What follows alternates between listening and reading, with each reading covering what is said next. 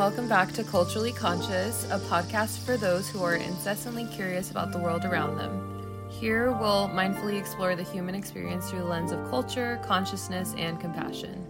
Today, we're going to be welcoming my friend and professional astrologer Gina Maffei to show it, or to the show to tell us about how astrology and culture are deeply intertwined. Thank you so much for being with us here today. I know. Oh my god, I'm so excited. I'm so I'm so happy that you and I met because we met at like this time in our lives where we just had like so much alignment with our our projects and our passions and it's like we literally met like a week ago and here we are in this podcast and I'm like meeting Alondra and this is just like such a fun experience. I'm so It's excited. been so serendipitous and every single time you and I talk, it's just so easy to, to communicate with you. I feel like we're, you know, Yeah. we're we're vibing on a different frequency. We're both spiritual girlies. We're both trying to understand the world around us. Alondra is exactly like that too. So I was like, "Oh, I got to bring Gina into this like this environment. I just know you're going to shine." yeah. Yeah, I'm really excited to meet you, Gina, and I'm excited to like pick your brain about everything astrology and other things. I don't know. Maybe you We can could chat. me a lot. Yeah. Yeah, Gina's lived in both Mexico and Costa Rica. So, you guys would actually Yeah. have a lot to talk about. Yeah, lots to chat about. So, Gina, if you want to tell us your big three to get started, and if you can explain what a big three or what the big three placements are. Yeah, so the big three are your sun sign, your moon sign, and your rising sign. So I I'm an intuitive astrologer. My background is in Hellenistic astrology. Um, I also have a degree in philosophy, so I focus a lot on comparative philosophy between the West and the East. Um, and so astrology kind of weaved its way into that. So for me, my perspective of the sun sign is really this mask that we wear to navigate through society. And this is really more of a Western modern perspective um, or really more so how I think we're interpreting the sun sign today. So a lot of times you'll read that the sun sign is like, oh, it's it's your true self, it's your ego. In fact, I actually just did an experiment um, in Chat GPT because I, I also work in tech. I work with AI, and I asked Chat GPT to describe what a sun sign is, and it literally said word for word, it's your essence and it's your ego, which is such a Western concept. Um, it's such a modern concept as well. That is not how I interpret the sun sign. Um, the sun sign in the Hellenistic tradition is really more of the opposite. So it's really the mask that you actually wear to navigate through society. And your rising sign is who you are in the inside. So your rising sign is in your relaxed state when there's no no need to to hop into survival mode, no trauma response is needed. Who are you at your essence, at your baseline, right? When all is well, who are you? And your sun sign is really when all is not well, when you're in survival mode, when you're navigating through Western society, that's more who you are. And then your moon sign, your moon sign is really your emotional nature that's that's arguably fixed. It's static. It's going to be your emotional needs that you'll have throughout your whole life. Um, you can't particularly outgrow um, or evolve past your moon sign. It's it's not bad or good. It's just how you how you interpret your emotions and how you react emotionally, um, pretty much throughout your whole life. So the big three is taking a look at who you are on the outside, who you are on the inside, and then who your who your emotional self really looks like. So my big three: I'm a Scorpio sun, I'm a Leo rising, and my moon is in Virgo. So So, what does that mean for you? As what's kind of your overall overbrief of those three placements together for you? yeah, so for me, my sun sign is in my fourth house. So it's in my house of home, family, the mother. Um, I also have my Chiron there, and I have my Mercury there. Um, so there's a lot of attention in my chart on the the bottom half of that chart and the, the lowest point in the chart, the closest, the most deepest part of of my life. Um, so for me, I'm I really lean into being more uh, internal, more to myself. I can be more investigative and inquisitive and curious about other people. I don't love other people being that way towards me. Um, so my mask that I kind of wear is is really navigating the world through whether or not I'm safe. Uh, Scorpio is all about safety. Um, it's all about it's all about death and rebirth. So when is it time to let go? When is it time to stay? Um, in the hardest times and the easiest times. So that's something that I ask myself constantly because we're living in a survival state, living in the West. So I'm, I'm my sun sign is always turned on.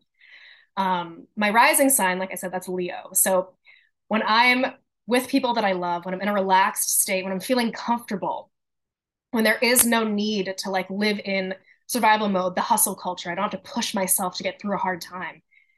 I had, I embody the traits of Leo. So that's very heart centered, right? It's very caring, very nurturing. Um, it's it's also there's there's a leadership element to Leo. It's let's lead together. So it's very community oriented. Um, and Leo's a fire sign, so it's incredibly passionate. It has that. It's like I said, associated with the heart. Um, it's it's associated with the fifth house, so it's it's performative, it's it's creative, it's theatrical, but it's also loving and grounded. Um, there's like I said, there's a leadership quality as well, and so that really comes out, like I said, when I'm I'm more so in a relaxed state. Um, and and when I was when I say relaxed state, what I mean by that is my nervous system is relaxed. So I'm not just like chilling on the couch. It's like I genuinely body, mind, spirit, I'm chilling. Like I'm feeling great. Um, and then my moon sign. So, like I said, my moon sign's in Virgo. So that's actually conjunct with my North Node in my second house. So all that to say, my my emotional state is really part of my purpose, or it's, it's something that's going to be a constant focus throughout my life. seeing it as it's conjunct the North Node.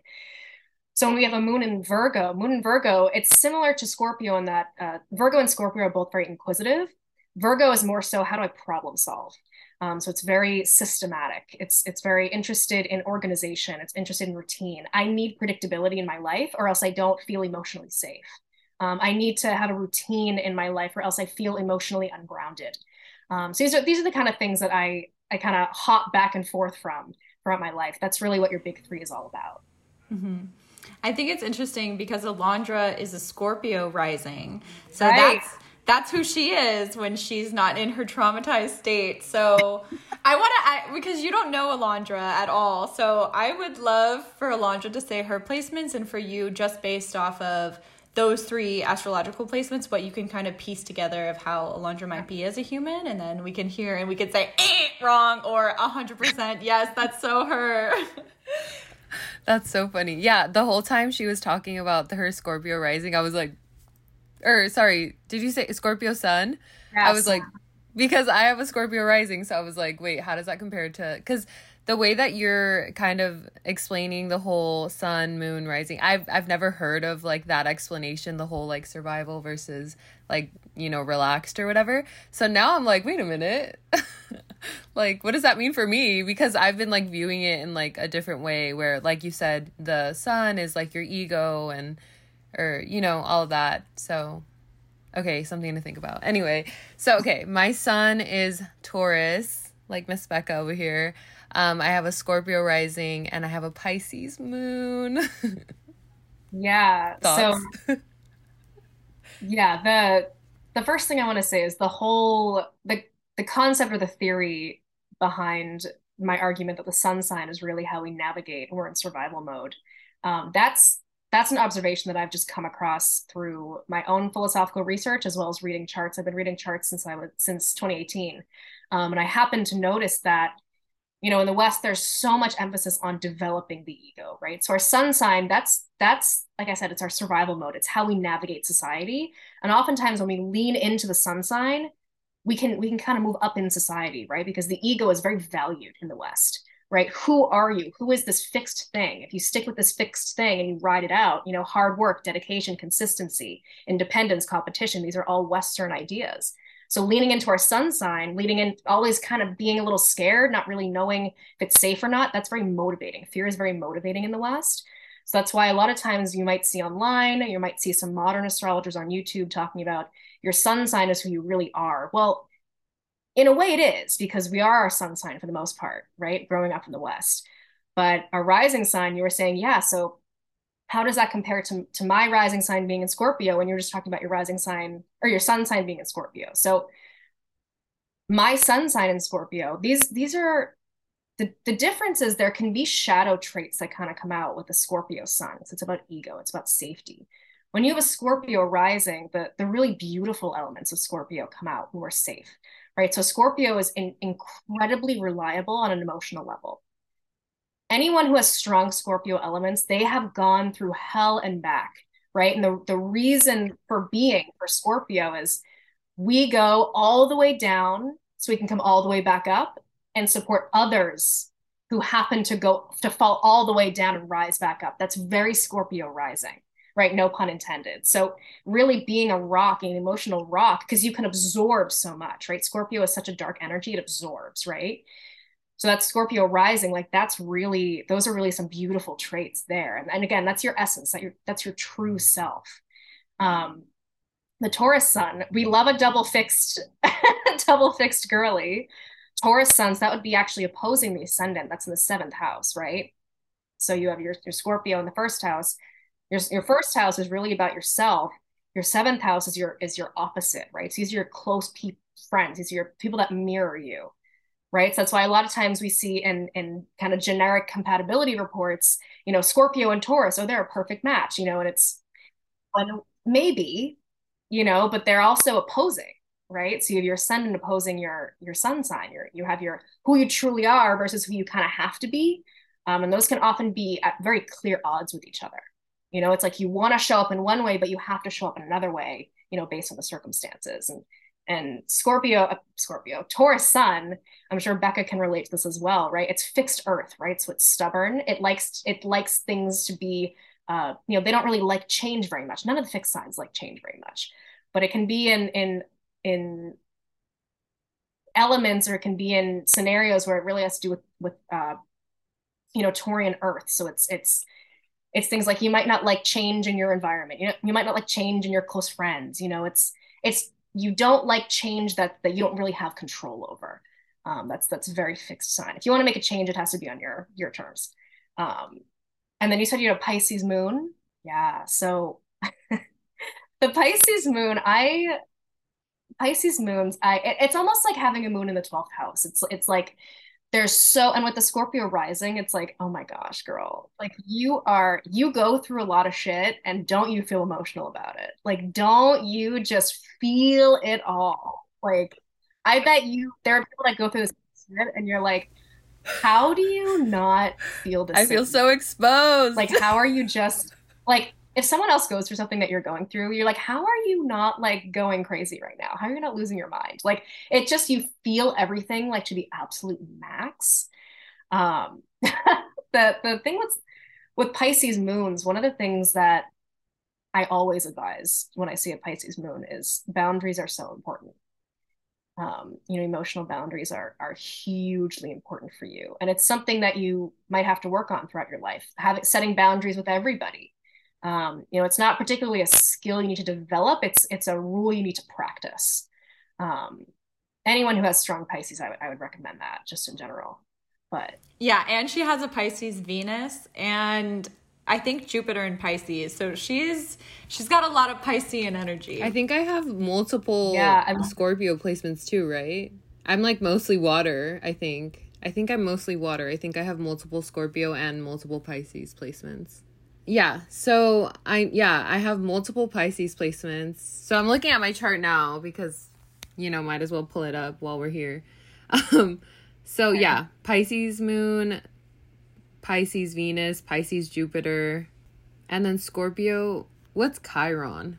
So your Chiron, the way that I've learned Chiron is your Chiron is really the it's like your Achilles heel. It's like the biggest pain point for you. Um, I've seen it as it's it's your biggest trauma. It's your it's your core wounding. Um, I would that that would be the general definition. Okay, it's Scorpio, and I have a Scorpio rising oh. too. Interesting. Yeah, very interesting. You have a lot of water going on. That's for sure. I'm an emotional girl. That's why I felt so exposed when you were saying all of that because you were like, she's had some hard times or whatever. I was like, damn it. yeah. You're right. Yeah, and who's on Scorpio, like you're gonna continue having just like these crazy battles. That's just that's just the cards we've been dealt. I know. Great. like it's never smooth sailing.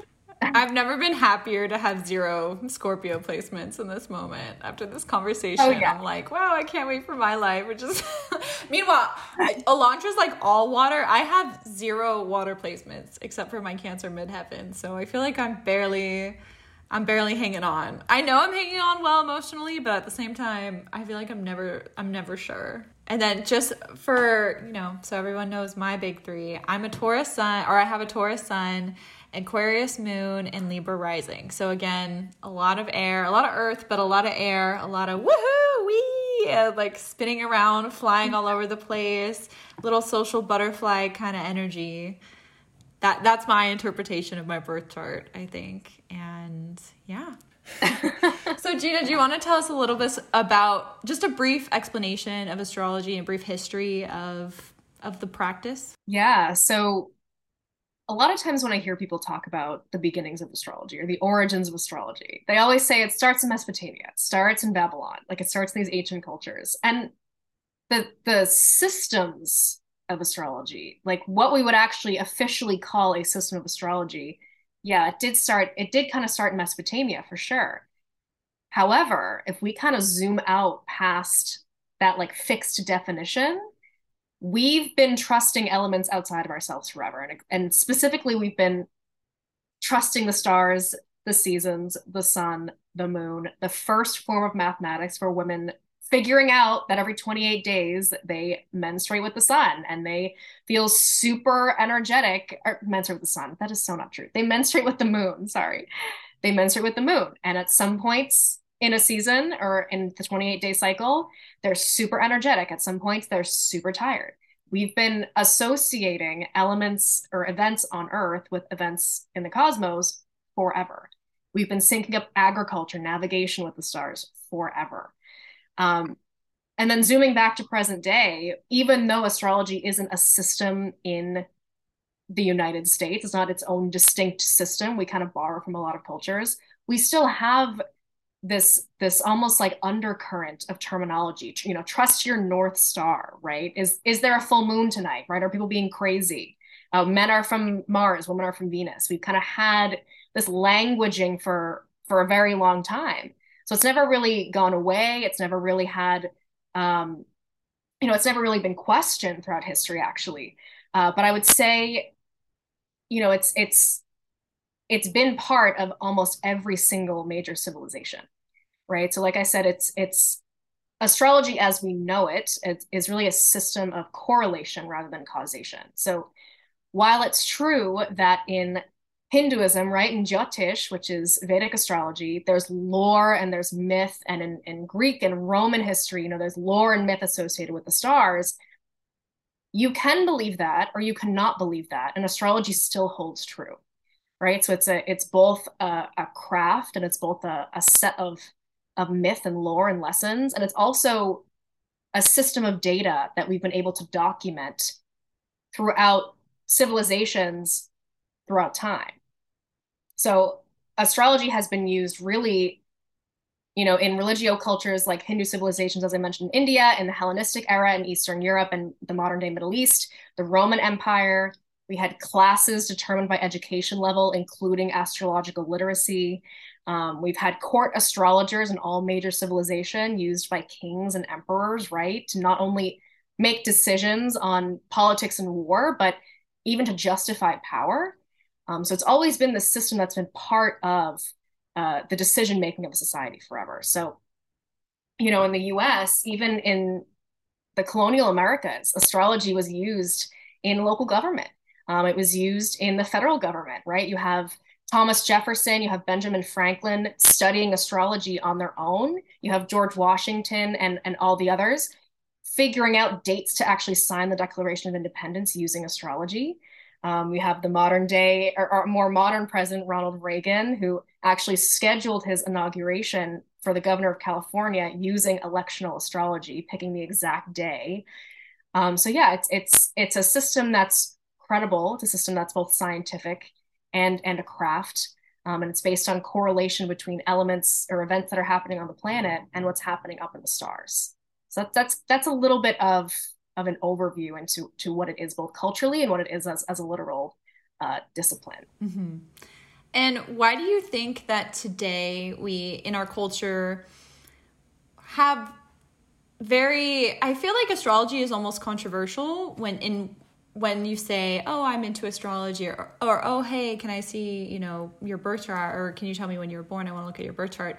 Some people are like, Ew, you believe in that? You dumb bitch. Like, you're such an idiot. I'm speaking only of men, by the way, of course, um, who react that way. And why do you think there's such a disconnect between being a quote unquote rational person and believing in astrology? Because, again, as you said, and I've come upon this realization after studying my own, uh, doing my own research in astrology, it is so analytical and it's so you know, it's very much like, well, this is this is what was happening in the sky, so this is what you know, this is what's going to happen with you, and it's I don't know. It, of course, there's a lot of interpretation for for the astrologer, but to me, it's very it's very analytical. So why do you think there's that disconnect that we have in our modern day culture? Yeah, I think I think this is an awesome question. It's something I've definitely thought about a lot um, in my own work.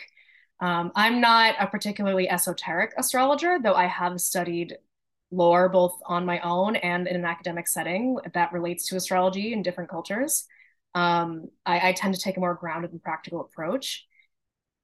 And what I one thing that I've realized in talking so so much about it for so many years is that I think a lot of people in our society and in our culture think astrology is almost like this cheat sheet or this like secret code or this like system of hacks to figure people out.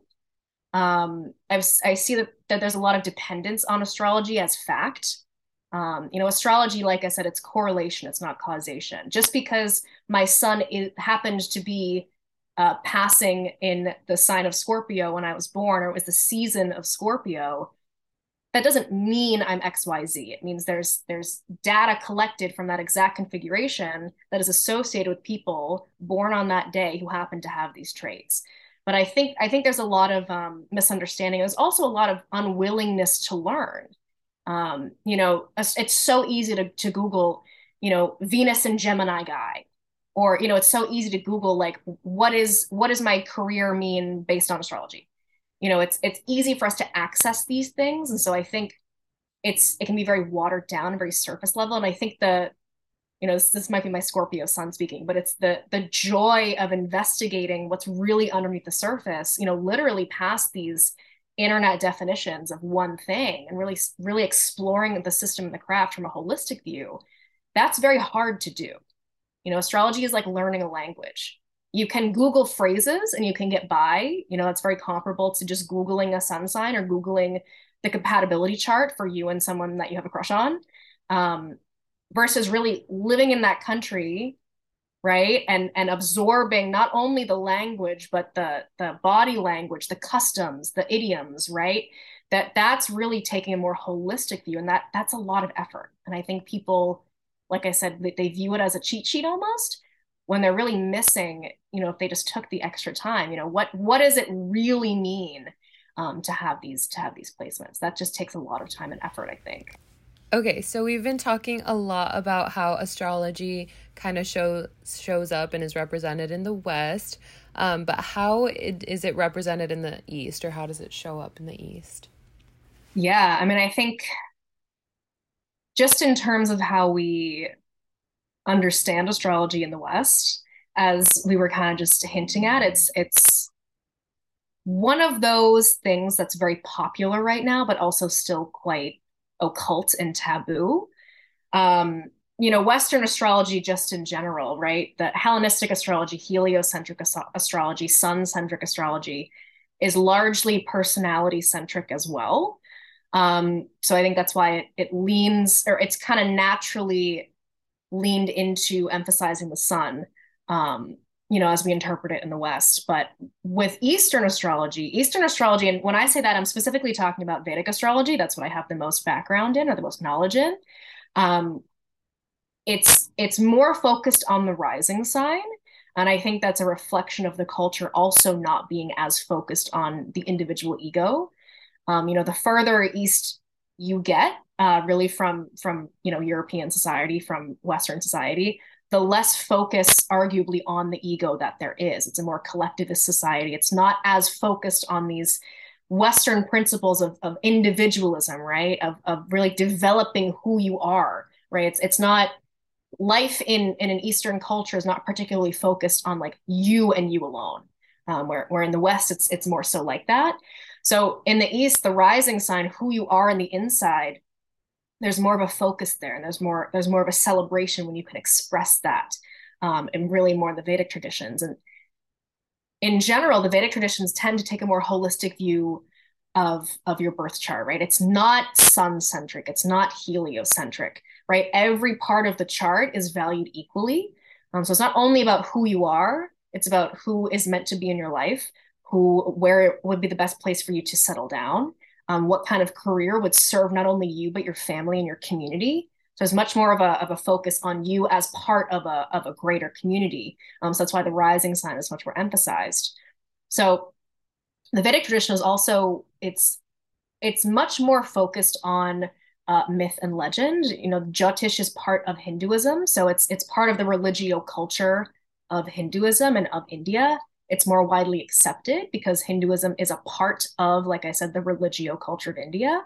So it's it's not uncommon for kids to have birth chart readings when they're born or, or you to have a compatibility reading before you get married that's that's not super uh, crazy and taboo like it would be in the west you know if you ask some guy that you're dating hey let's get a compatibility reading because i might want to marry you in the west they're going to be like no like that's crazy what does that mean and the east are going to be like yeah i've already done this with someone else that i thought i was going to marry you know so um, that the the cultural acceptance and the the meaning or the use cases for astrology are vastly different between the West and the East.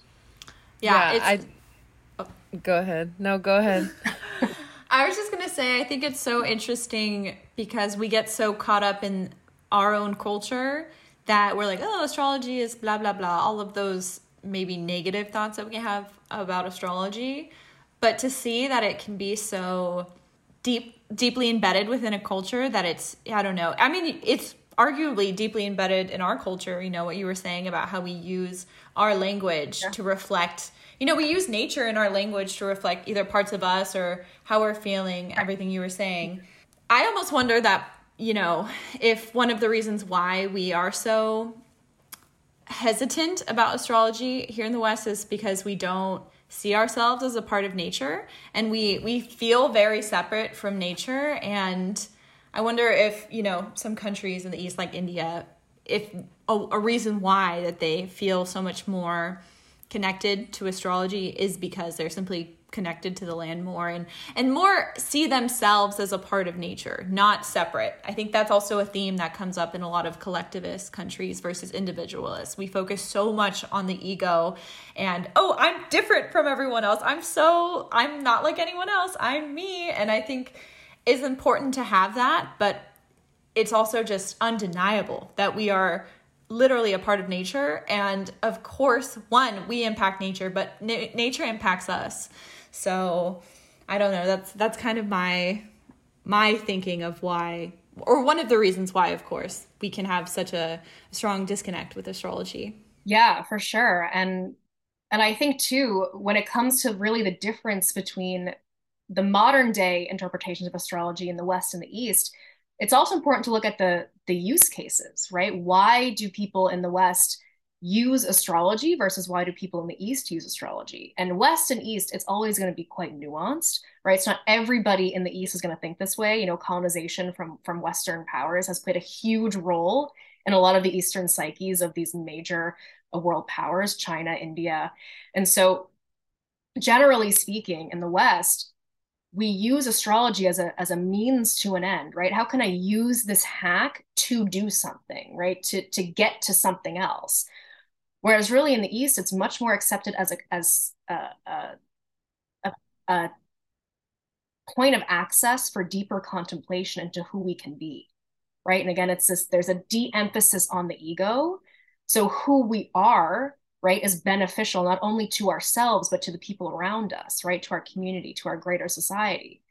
In the West, who I am, the more I can individualize myself and separate myself from other people, right? That includes nature. If I can separate myself from other people, that's seen as a positive trait. That's not really how it is in the East. So you have these these reasons for looking into astrology um, that that play into how we how we conceptualize and how we understand astrology itself, which really is a cultural difference. Yeah, I find I find that so interesting, and just you know, of course, astrology is a human human made tool, so it's of course it's gonna re it, like the astrology will reflect our cultures and you know what we see but it's just i love to see how the two interact with each other I do want to know, I guess, okay, because Becca told me that you spent some time like in Mexico and in Costa Rica. I kind of want to know like what your experience was and how their, or if you've had any experience, I guess, talking about astrology with people from those countries or if they showed more Western. I know, I know technically they're Western because they were like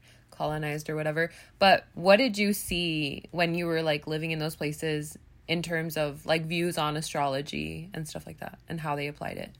Yeah, so I would say Costa Rica. Uh, so I lived on the Caribbean side of Costa Rica. Um, I lived in Puerto Viejo de Talamanca. So that was a, there were expats there. It was more of like a surfing yoga kind of destination. Um, when I went there, there actually wasn't a ton of tourists. So I was working a remote job. There were a few Americans that were living nearby. I was with my partner at the time. So I didn't quite integrate with a lot of the expats that lived there. So it was it was kind of more of like a retreat experience for me while the, the time that I was down there. Um, Mexico is a different story. I was I was in Tulum um, actually, which is if anyone knows anything about Tulum, it's like this spiritual like neo mecca of just like tantra and like Hindu philosophy, yoga. Um, it's it's huge. There's an oddly uh, huge interest in crypto, like Web three. I think a lot of a lot of people that live in Tulum happen to be super. Like maybe it's because it attracts so many entrepreneurs. I'm not sure, but anyway, irrelevant. But yeah, when I was in Tulum, there I think because it was so culturally diverse that specific area that I was in in Mexico, and it was a lot of the people you met there were very open-minded spiritually. And you know you'd have someone who was a, a ceo of a startup working remotely at a cafe who was about to go like take plant medicine like on that weekend. So it was a lot of it was a very unique culture to be in. And so astrology was kind of like almost a no-brainer. I think every woman i met there knew the ins and outs of their birth chart and a lot of the women i met there were entrepreneurs themselves and they used astrology in their business and it was kind of something that they just like it was a tool that they used to consult. Um, I think that had to do with the fact that a lot of those women were very, very woo woo in general. And I think maybe there could be some like more superstitious elements there. Like, okay, I'm not going to do this because this one factor in the stars right now. I think there was a lot of like that kind of perspective. But yeah, so it was, it was interesting because living in Tulum definitely gave me the confidence to speak about astrology openly with other people because I was in an environment where it was just talked about kind of like no big deal. Like it would just come up in a conversation and you would just kind of move on. Um, so it definitely gave me a lot of confidence.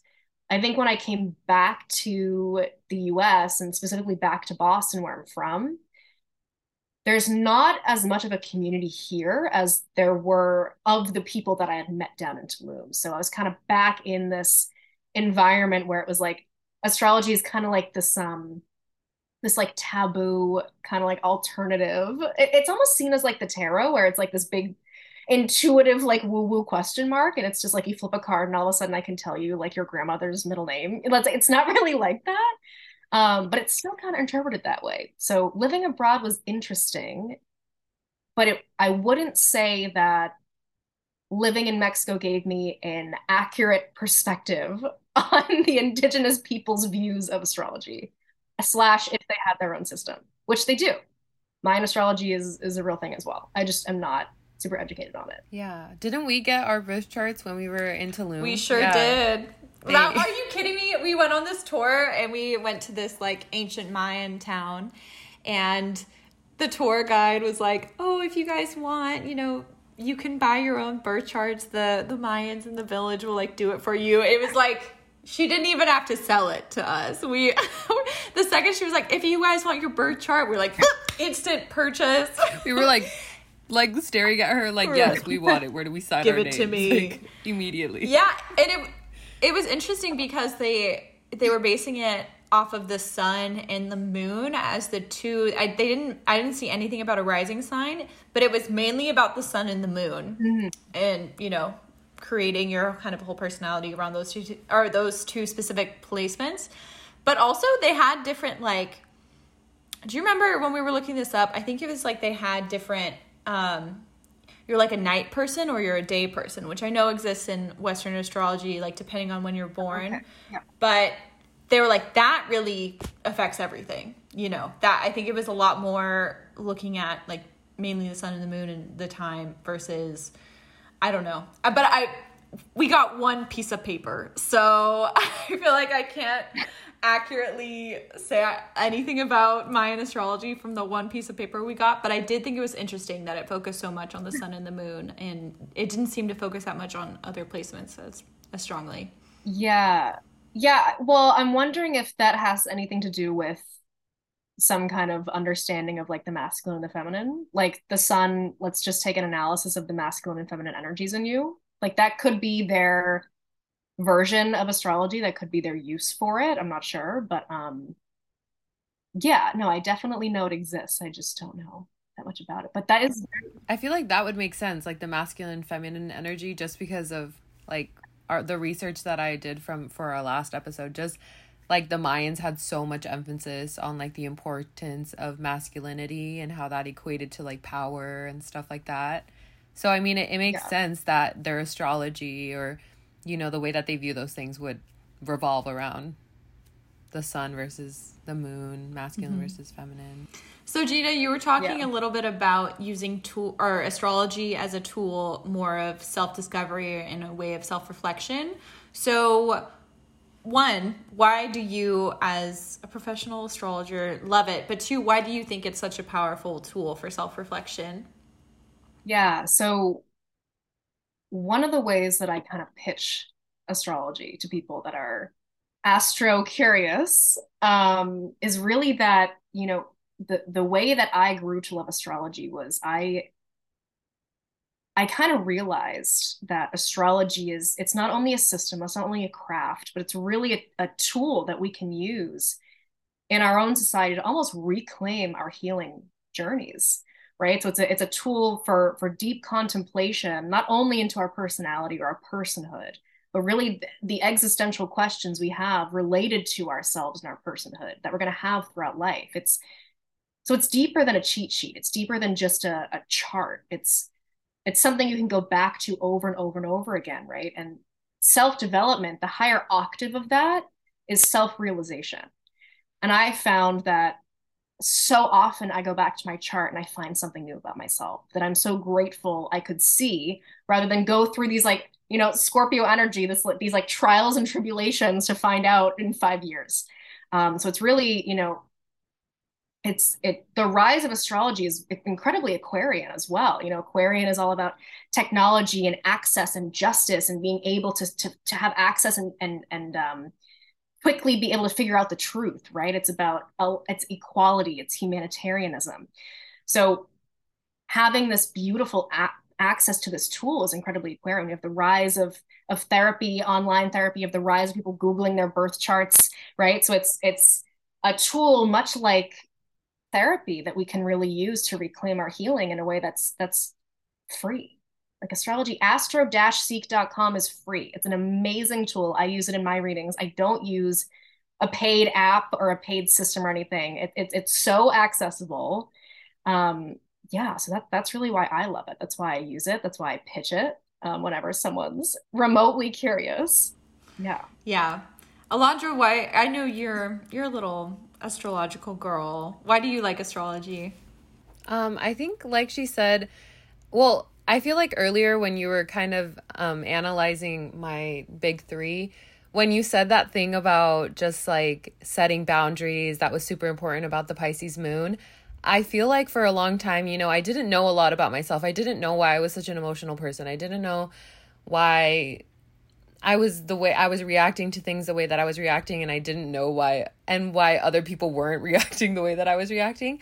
And I think when I finally understood like started going into like reading about my birth chart and kind of finding out why I I mean, I obviously immediately was like, yes, yes, yes. Like all of that is so me. And it made me understand myself better and kind of like you said, like understand the tools and like things that I needed to work on in order to I guess like better manage the way that my like emotions fluctuated or like manage the way that I treat people or the way that I have like really serious trust issues and like all these different things, right? Um because it kind of like puts it in your face like this is who you are and you know there's nothing wrong with that, but you should maybe like you know whatever like try to work on this or that. Um and i think a lot of people are so afraid to like face certain parts of themselves and that just kind of like lays it out there for you.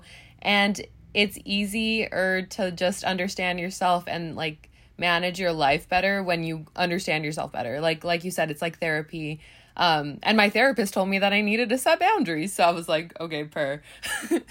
um, but I just, I just love like, you know, being able to like find out more about myself all the time whenever I, I feel like I go through life, just like, you know, traumas or turbulences, whatever. I just see more and more and more of myself and I see why I am the way I am and I see, oh my god, that was so Pisces Venus of me to fall in love with that person that I totally made up in my head or you know um like totally like cut that person out of my life for the one little thing that they did to me because now I'm like traumatized and guarded. Um and I just think it's so silly and so fun and I love it so much. I love like also just discovering like all of my friends. I've I'm like starting to collect birth charts. So whenever someone knows like their time and place and all of that of birth I'm like give it to me. yeah. It's just fun. No, I it's so much fun. And for me, I think the reason why I like it the most is because again, I have an Aquarius moon. I don't know if this is necessarily would kind of cause this, but I think I am very rational, kind of data driven in my belief system. So I have probably at minimum 30 people's birth charts in my phone at all times. That's why I, this whole episode I'm like, yeah, Alondra has a Pisces Venus. She also has blah, blah, blah. Like, I have that shit memorized because I am always thinking about my friend's behavior. And I, so my mom and Alondra both have Pisces moons. They are both so, I think I, I, I bring a lot of Pisces moon people in my life. I think I really love them.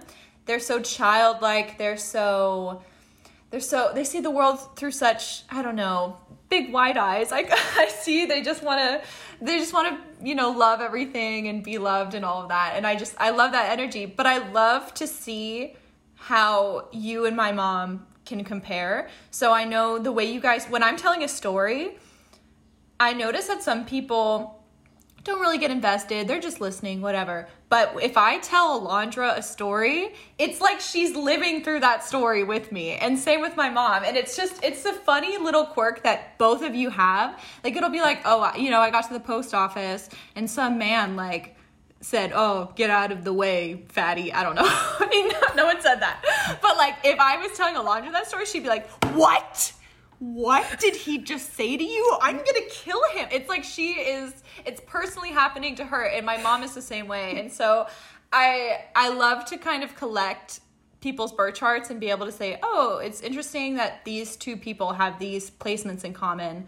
I want to see if that's kind of true, you know. If they and also when I I like to see it's kind of like reassurance for me that astrology is accurate because when I meet someone new, I kind of like get the overall vibe, and then I like to predict in my head. I'm like, I bet they, I bet they have Pisces somewhere in their big three. I don't. I feel like it's their moon, but I don't know for sure.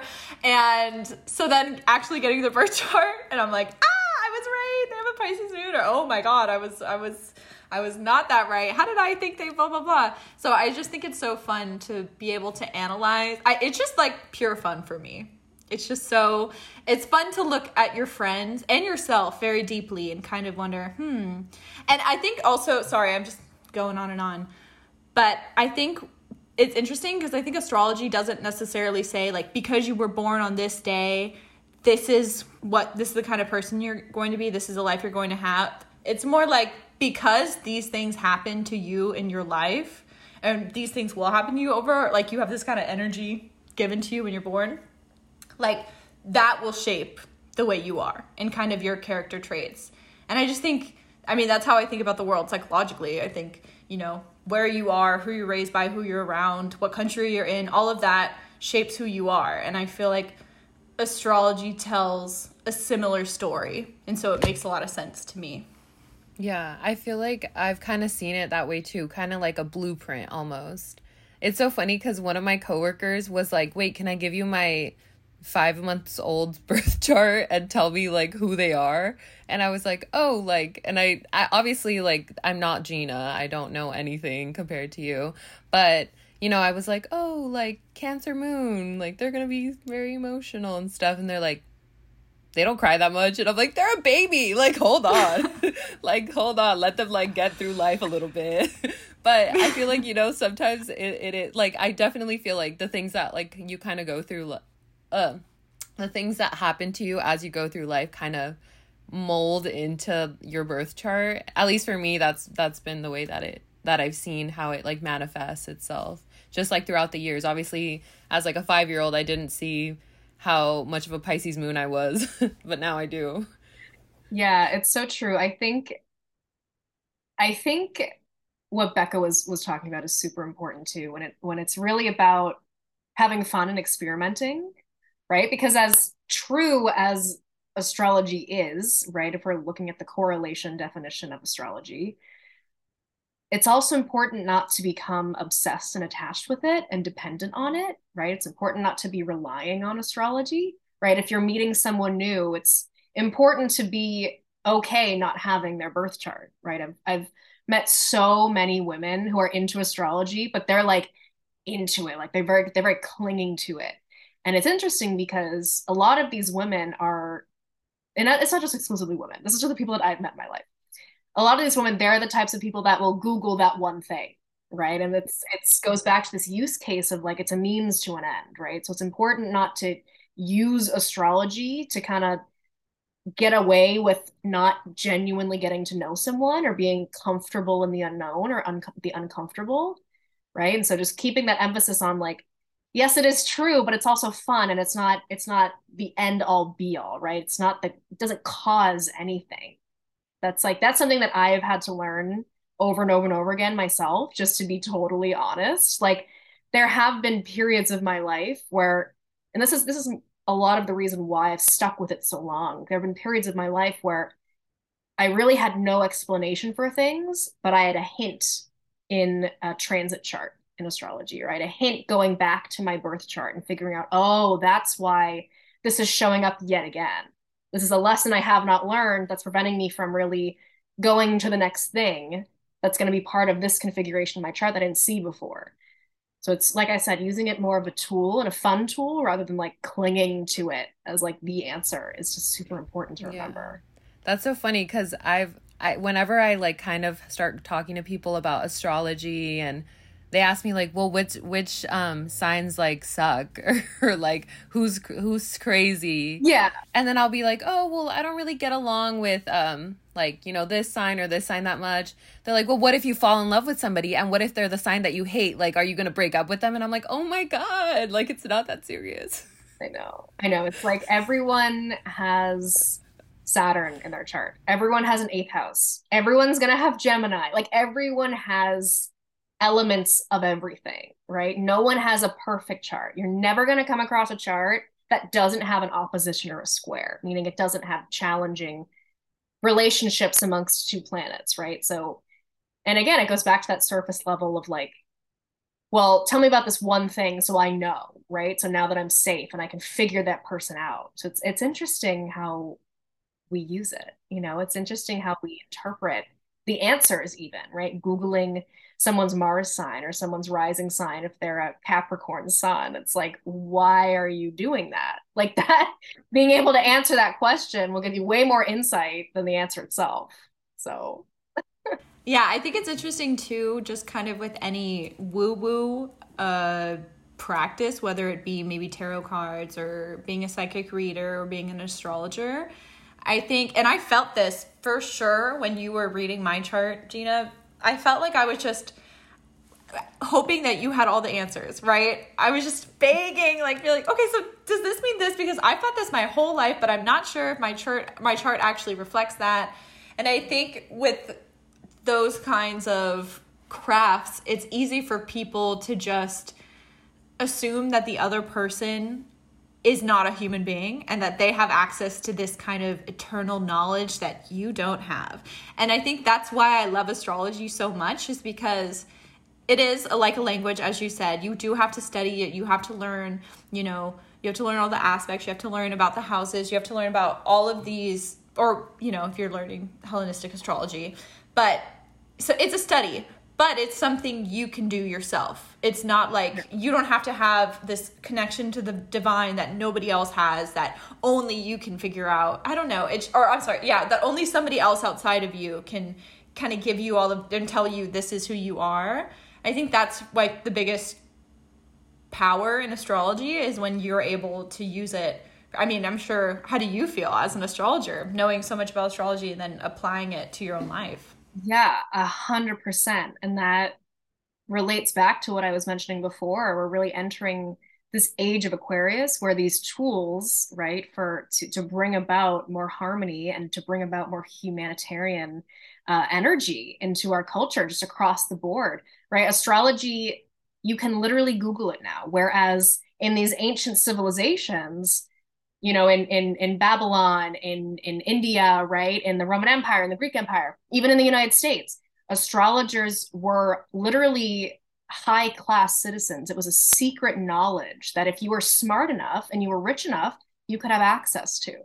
And so here we are in modern day society, we're in a totally different state of mind, right? You can Google things that you would could only dream about knowing just a couple thousand years ago um, I just think that's that's incredible, and that's yeah, that's another reason why I just think it's such a valuable tool, right? Not not only to to figure out parts of yourself, but it's a valuable tool, especially now, to figure out where you want to go in life. What are your strengths? What are your weaknesses? What are the pain points you're always going to have?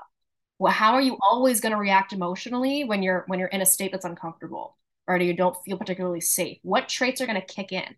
Right? Learning how you're going to feel leading into your rising sign, learning how you feel when when things go really well, right? Chasing those feelings and those positive traits of the rising sign. There's just so much that we can look into that we just never had access to before. Yeah, to me that's that's very exciting. I mean, you know, technology is is changing rather quickly and evolving and that can be a really scary thing to think about. And i think i have been seeing it through a more terrified oh i don't know what's going to happen kind of lens. But to think about the democratization of knowledge that we essentially have because of the internet. Oh my goodness. And all this ancient knowledge that's kind of resur- uh, resurfacing during this time. I mean, I think we're having a very like, you know, kind of 70s woo woo everyone it's getting more mainstream to believe in things like astrology. But to me, it's like more people than ever probably are going to have access to this knowledge and not only access but they can do it themselves. Like it's physically fits in your little hands, you know, with your phone. So I'm I'm looking forward to seeing what what's gonna happen and you know what what we're gonna do with these amazing tools that are that are resurfacing that we de- we so desperately need right now. All right, well, thank you so much for coming to chat with us today, Gina. So where can people find you? Yeah, so I primarily live on Instagram. Uh, so my Instagram is Gina Maffei underscore Astro. Uh, so I'm sure those will be in the show notes. Um, you can follow my link tree that's going to be in my bio. You can book a reading with me. Uh, I love doing soul purpose readings. That's kind of my signature thing. Taking a look at the big three in the chart, as well as career indicators, soul, you know, really the strengths of your soul indicators. Um, I love focusing really on personhood um, and, and who you are and who you want to be. So if you're interested in those types of readings, follow the link tree, book a reading, and we can chat. Yeah, and I just want to say real quick I mean, I'm sure you guys can totally pick up Gina's vibe. She is so grounded in her approach and the way she talks about astrology. She did read my birth chart, she's a homie. And this is speaking from someone who, I mean, I, I don't know a lot about astro- or a lot about astrology, but I probably know more than like the average Joe. So I just thought everything you were saying, it was it not it felt like a lot of the things I already knew about my birth chart, but even more like pointed and it, you putting everything together because I think that's you know that's kind of something special. I mean, I think most astrologers should aim to do that, but I think that's something you really do very well is seeing how everything plays together holistically and yeah, you're just I'm so excited to see what you're going to do with your business, to see all of I don't know, all the great charts you're going to read, and to keep talking to you about this because you're so knowledgeable and I just love to learn. I know. Thank you so much for having me. It was so great chatting with both of you. Thank you for coming. I'm, I'm so excited to hear how people react to this episode. I think it's going to be very positive. Yes. I, I mean, it better be, guys. I don't want to hear a single negative comment. Five stars only. Five stars only. Or we're, we're coming, coming, for, for you. you. Exactly.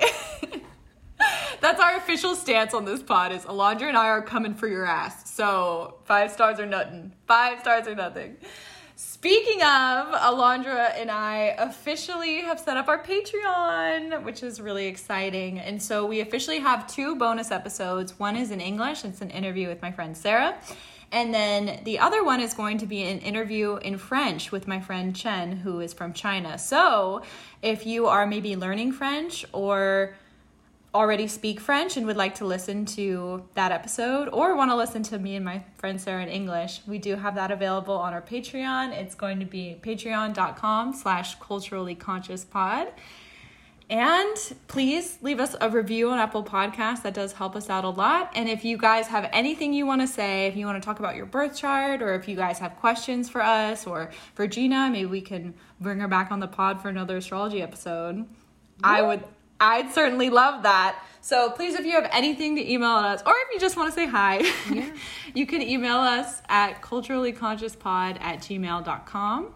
Yeah, and follow us on our Instagram, also Culturally Conscious Pod. We'll um, post all of our little updates there anytime we post, anything like that.